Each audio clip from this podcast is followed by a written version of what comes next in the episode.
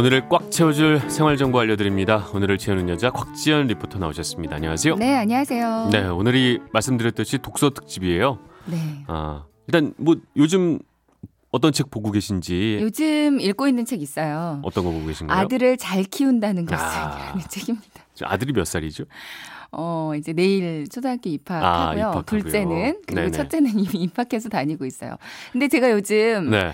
그 입학하니까 입학철 앞두고 그 방 정리하고 있거든요.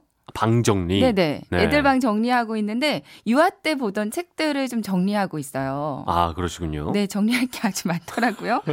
책 많이 사주셨을 거예요. 네, 좀 그렇죠? 많이 사준 편이고 네. 많이 물려도 받았는데 네. 근데 이상하게 책은요 좀 버리기가 아까워서 네. 그냥 책장에 꽂아 보관만 하게 되더라고요. 네. 근데 자리만 차지하고 있어서 이렇게 정리가 필요할 때가 옵니다. 맞습니다. 그래서 책 정리 물려주거나 나눔하는 방법도 있지만 중고로 팔아서 용돈을 벌 수 있는 방법도 있어요. 저도 최근에 중고로 팔아서 돈 좀 벌었습니다. 어 얼마나 버셨어요? 어, 생각보다. 많이 그쵸. 돼요. 어, 저도 그런- 책장 정리하다가 또 이만큼 네. 갖다 어, 중고로 맞아요. 넘겨봤는데 어떻게 놀랐어요. 어, 괜찮다. 네, 쏠쏠하다니까요. 이제까지 이걸 왜 버렸을까 이런 생각이 좀 했습니다. 네, 책을 팔 때요. 물론 네. 직접 매장에 책을 가지고 가서 팔아도 되는데 네. 온라인 중고 서점에서 팔면 책을 들고 나가지 않아도 되니까 그렇죠. 정말 간편하고 좋거든요. 그래서 오늘 온라인에서 잘 파는 방법 알려드릴까 네. 합니다. 어떻게 팔아야 또 잘 팔 수 있을까요? 먼저 책장을 한번 정리해 보세요. 네. 우선적으로 꺼내야 할 책들은 언젠간 읽겠지 하고 묵혀둔 책, 네. 다 읽긴 했는데 다시 읽을 일은 없을 것 같은 책, 네. 그리고 남한테 줘도 미안하지 않은 책으로 일단 리스트를 작성하세요. 그렇죠. 내 책을 꺼내지 말고요. 네네. 그냥 리스트만 작성해 두세요. 왜냐하면 중고 서점에서도 모든 책을 다 받아주는 건 아니거든요. 그렇죠.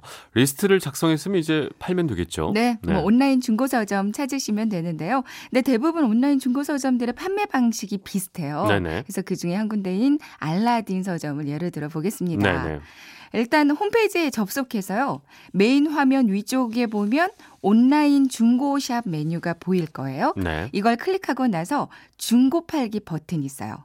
이걸 누르면 이제 판매할 책 찾기 창이 뜨거든요. 네. 여기에 내가 팔고자 하는 책 이름을 아니면 저자명이나 바코드를 입력하면 이제 관련 책들이 그렇죠. 쭉 뜹니다. 네. 내가 팔고자 하는 책을 찾으면 팔기 장바구니에 담으면 돼요. 네. 이런 식으로 내가 팔 책들을 검색해서 이제 장바구니에 다 담고요. 한 번에 최대 20권까지만 담을 수 있습니다. 네. 근데 모든 책이 똑같은 가격을 적용받는 게 아니라 책 상태에 따라서 가격이 다 다르죠. 네.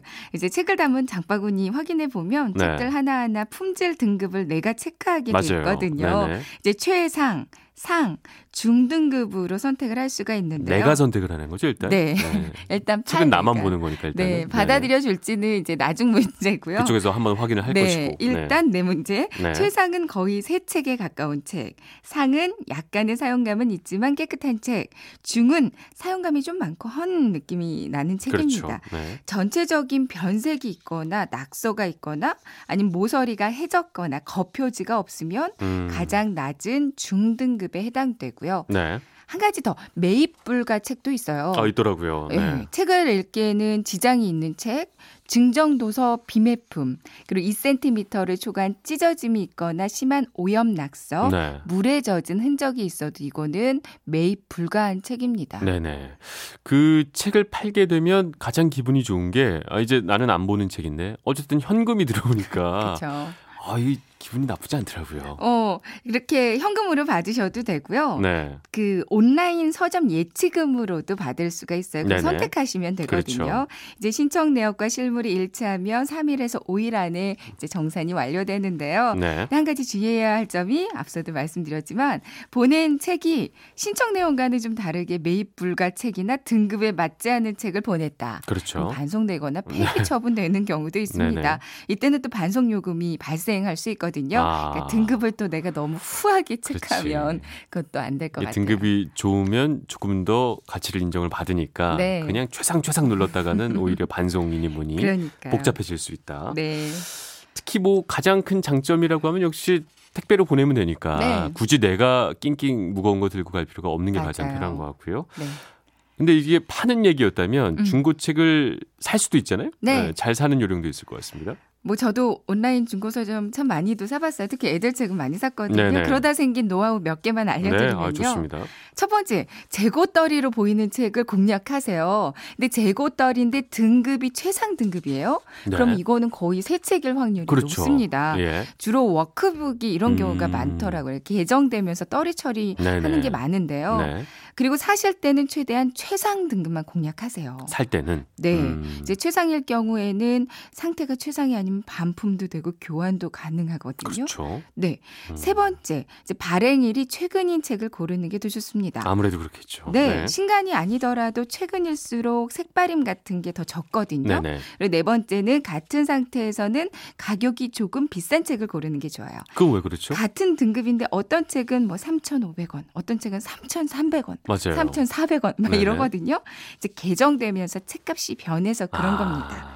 얼마 차이 안 나니까 같은 상태에선 비싼 걸 고르는 게 좋고요. 200원 차이라면 그쵸. 그렇죠. 네네. 그리고 마지막 최상의 상태에서 샀는데 받아보니까 품질이 엉망이다.